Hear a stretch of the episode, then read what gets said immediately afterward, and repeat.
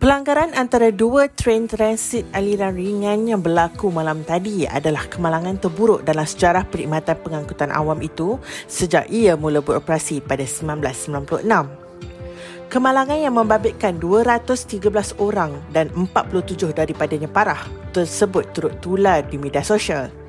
Namun, ini bukanlah pertama kali kemalangan membabitkan transit aliran ringan kerana kejadian seumpamanya pernah berlaku 13 tahun yang lalu. FMT mengimbau kembali beberapa kejadian membabitkan transit aliran ringan yang pernah menjadi tajuk utama di dada akhbar.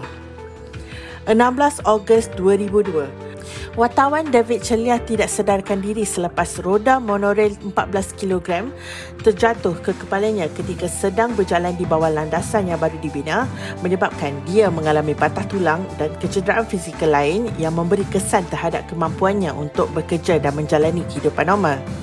Pengamal media itu memfailkan saman terhadap monorail Malaysia sebanyak 5 juta ringgit. Kedua-dua pihak bersetuju menyelesaikannya pada 2012.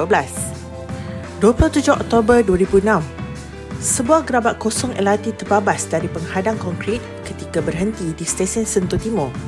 Sebahagian gerabak tergantung sekitar 25 meter dari permukaan tanah. 24 November 2007 Dua train LRT tergelincir ketika menghampiri stesen Sentul Timur menyebabkan gangguan pada perkhidmatan di lima stesen di sepanjang laluan dan menyebabkan 10 penumpang terperangkap dalam train yang terhenti di beberapa lokasi.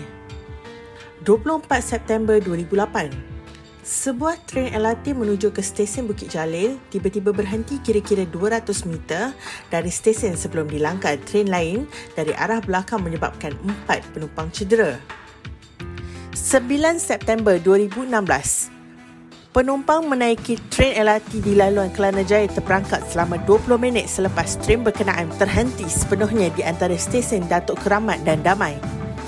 Lampu dan penghawa dingin turut terpadam menyebabkan keadaan panik dan kaki tangan LRT kemudian datang menyelamatkan penumpang dengan membuka pintu train dari luar dan penumpang terpaksa berjalan kaki di stesen Damai tepat setahun kemudian, gangguan antara stesen Setiawangsa dan KLCC menyebabkan penumpang terperangkap di dalam train selama 20 minit. 22 Ogos 2018 Kira-kira 40 penumpang terkandas selama 20 minit di stesen LRT SS18 selepas train berkenaan berhenti secara tiba-tiba dan pintu semua gerabak tidak berfungsi. 12 April 2021 Kejadian pokok dan ranting yang tumbang menyebabkan perkhidmatan train di sepanjang laluan LRT Ampang dan Sri Petaling terkendala.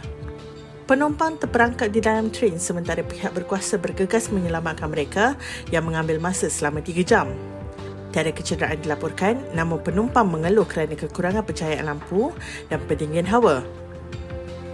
Malam tadi, train LRT 181 dan 240 bertembung dalam kemalangan yang dikatakan polis disebabkan oleh miscommunication daripada pusat kawalan.